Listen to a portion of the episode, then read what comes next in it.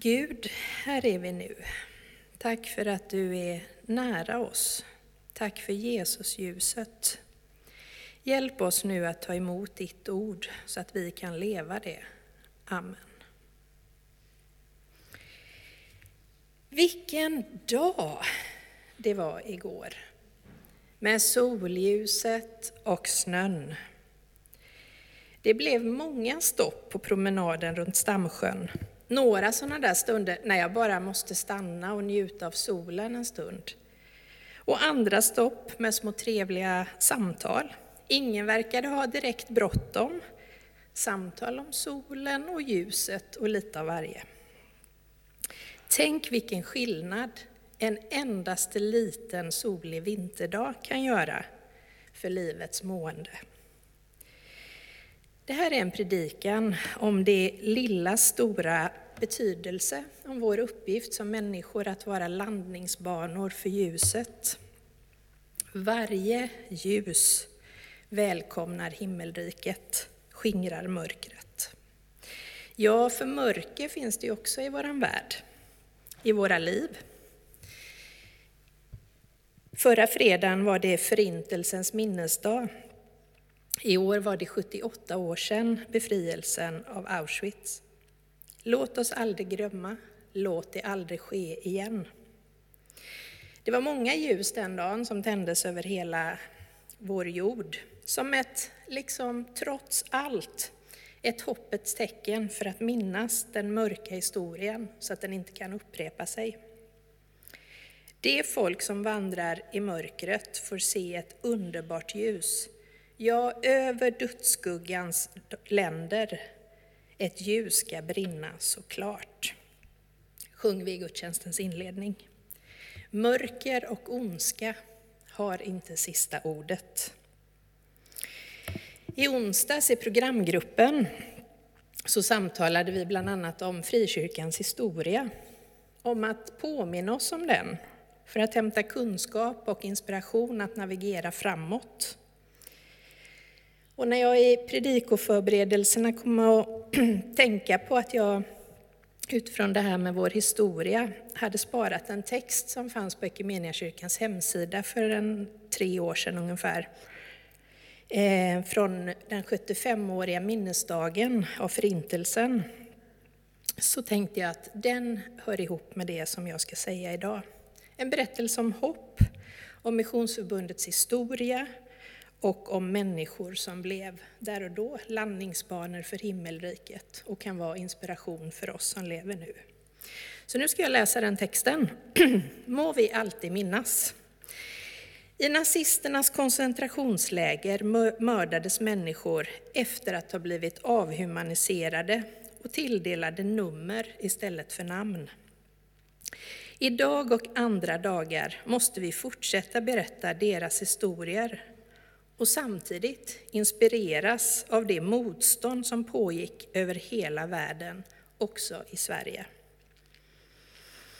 Redan sex år före befrielsen, 1939, inleddes mottagandet av flyktingar i Missionsförbundets regi.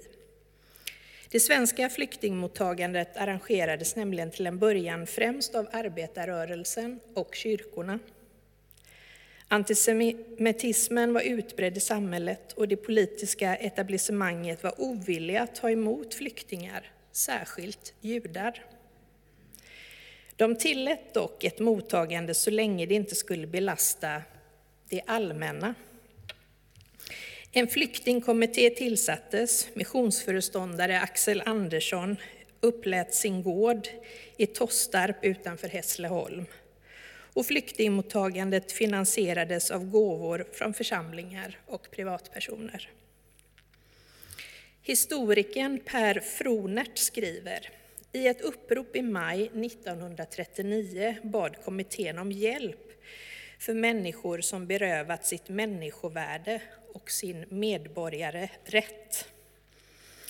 Uppropet vädjade till den kristna barmhärtigheten. I ett annat upprop talades det om att vi måste dela med oss av vårt nödtorft åt dem som är både hem och brödlösa.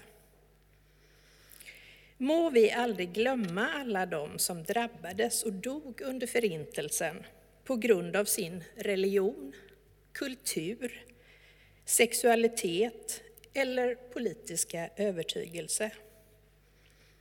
Och må vi, precis som våra föregångare, vara modiga nog att stå emot trycket när människovärdet urholkas och ifrågasätts även i vår tid. Så stod det på Equmeniakyrkans hemsida för tre år sedan. Den här texten berör, utmanar till reflektion och handling. Hur kan evangeliet bidra och påverka samhället i en riktning där varje människa får plats med sitt liv och sina behov? Vad är den kristnes, alltså min, och kyrkans bidrag till samhället idag? En av texterna den här söndagen är hämtad från Apostlagärningarna och berättar om den första kristna församlingen, hur de levde och vad de gjorde för att hålla sig nära Jesusljuset. Vi läser nu från kapitel 2, vers 42 till 46. Och de deltog troget i apostlarnas undervisning och den inbördes hjälpen, i brödbrytandet och bönerna.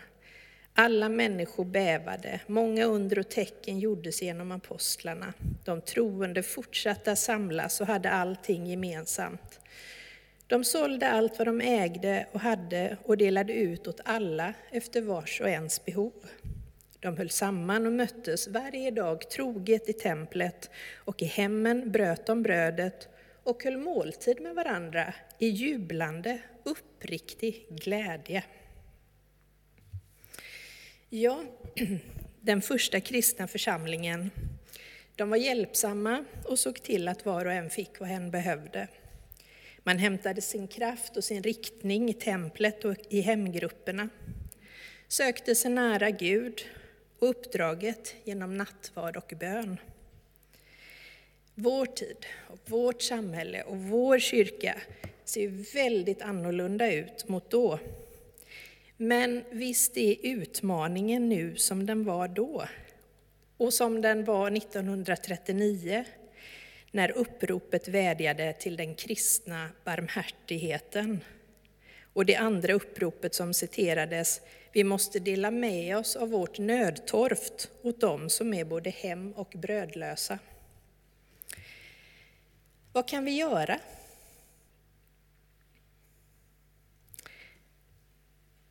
Kan vi ta rygg på de första kristna? Söka oss mot ljuset, mot Gud.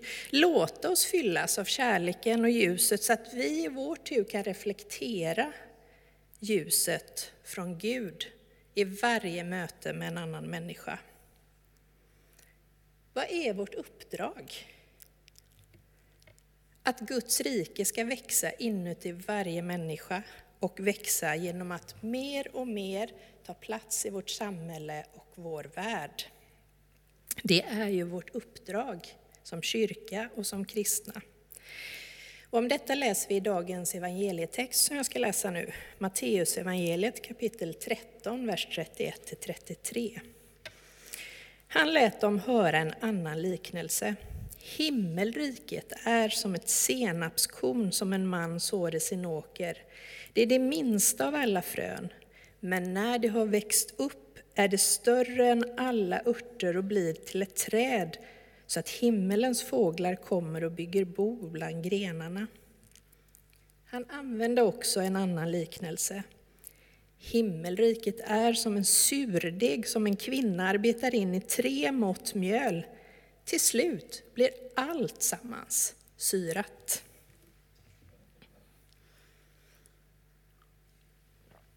Vad säger de här bilderna om himmelrikets hemligheter? Ja, ur det lilla och anspråkslösa kan det växa något stort. Det lilla, lilla surdegsbiten kan genomsyra en hel mjölmassa på 40 liter mjöl. Det är en enorm deg som kan symbolisera hela mänskligheten och att Guds rike kan genomsyra hela vår jord Ljuset kan ut över världen vandra, till och med ut i rymden. Det lilla, oansenliga kan växa till något stort. Men vad är då himmelriket? Ja, när Jesus ger den här liknelsen så tar han en bild ur mannens vardagsliv och en bild ur kvinnans vardagsliv så som det var då. Mannen sår, kvinnan arbetar in mjölet. Även om det kanske inte är det som är våra primära vardagssysslor nu för tiden, så är poängen att det är mitt i vårt vardagliga liv, i det vi liksom håller på med varje dag till vardags, oavsett om vi är hemma eller arbetar eller vad vi än är. Det är där som Guds rike kan växa och spridas. Varje människa har himmelrikets frö inom sig, litet som ett senapskorn, men med en enorm växtkapacitet. Den som har bejakat det lilla, lilla senapskornet, himmelriket inuti, blir ett budskap till var och en att riket finns här och nu om vi bara vill se det och bejaka det. Tänk om vi kunde lära oss att se det lilla stora betydelse, både hos den andra, den vi möter, se de här små handlingarna som vi får ta emot som något stort, men också se våra egna handlingar som vi ibland ringaktar till att det här är mitt ljus, den här dagen är detta mitt ljus som jag får sprida. Jag tänker på några personer som jag fått leva ganska nära i livets slutskede. Människor som fått en utmätt tid att leva, som mänskligt sett fått dö alldeles för tidigt.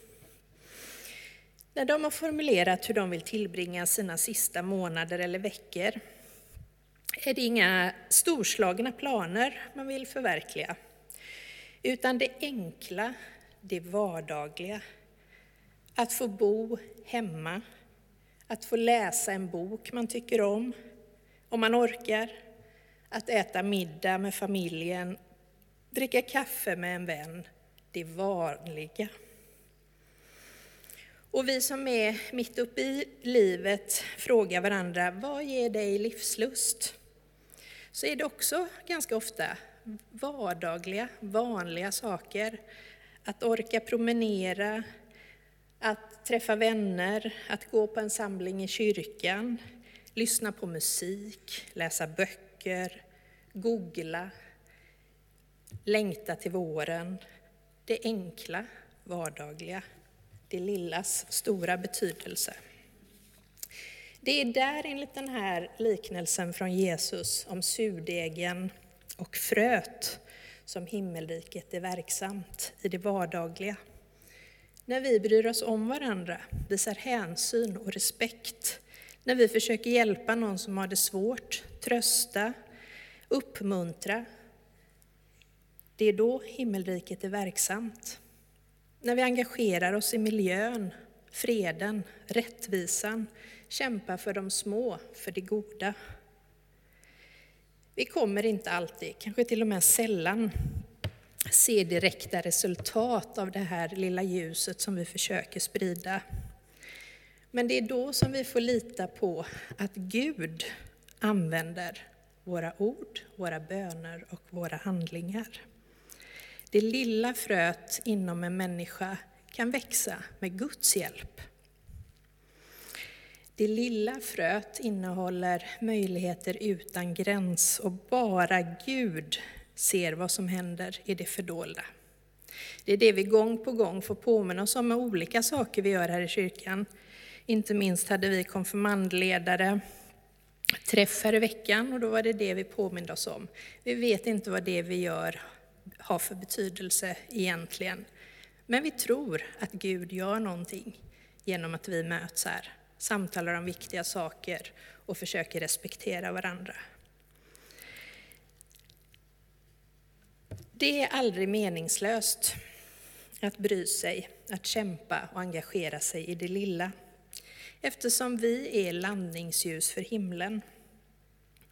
Mina ord, mina handlingar och mitt liv kan till det yttre tyckas ganska banalt, onödigt, oandligt, omöjligt, dåraktigt.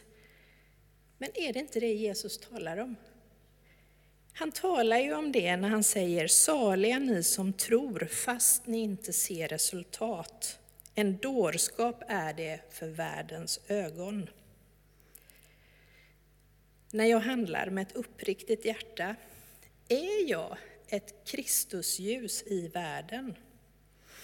Våra ljus kommer inte kunna besegra allt mörker, men vår ljuslåga kan sprida sig och förvandla vår omgivning. Då kan himmelriket som Jesus pratar om landa. Gud ser till att hjälpen kommer fram på bästa sätt. Ingen handling är obetydlig. Det lilla har betydelse. Det är därför som vi trotsigt och frimodigt kan påminna oss om den här sången. Det lilla ljus jag har, det ska få lysa klart. Det är inte förhandlingsbart. Det lilla ljus jag har, det ska få lysa klart. Och tillsammans så får vi vara ljusbärare, evangelium, landningsljus för himmelriket. Jag känner en väldigt stor vördnad och respekt när jag tänker på de här missionsförbundarna 1939 som engagerade sig i flyktingmottagandet och stod upp för att de människorna som då var i koncentrationsläger på grund av sin religion, sexualitet, kultur eller politiska övertygelse fick hjälp. Och jag känner mig stolt över att vara del av Equmeniakyrkan nu. Ni som var här på gudstjänst i förra söndagen, ni fick höra en del av vårt internationella engagemang. Men också här i Sverige finns det mycket engagemang här i Lerum och över hela landet. Där vi kämpar för alla människors lika värde, där den goda historien upprepar sig om människor som vill vara landningsljus för den som av olika skäl är i mörker. Människor som öppnar sitt hjärta och gör gott. Det är många, de flesta är sådana människor. Och må vi, precis som våra föregångare, nu läser jag från den här artikeln från Equmeniakyrkan. Och må vi, precis som våra föregångare, vara modiga nog att stå emot trycket när människovärdet urholkas och ifrågasätts även i vår tid. Ja, låt oss ta rygg på Jesus Kristus, ljuset. Han som säger om sig själv, jag är världens ljus. Den som följer mig ska inte vandra i mörkret utan ha livets ljus. Amen.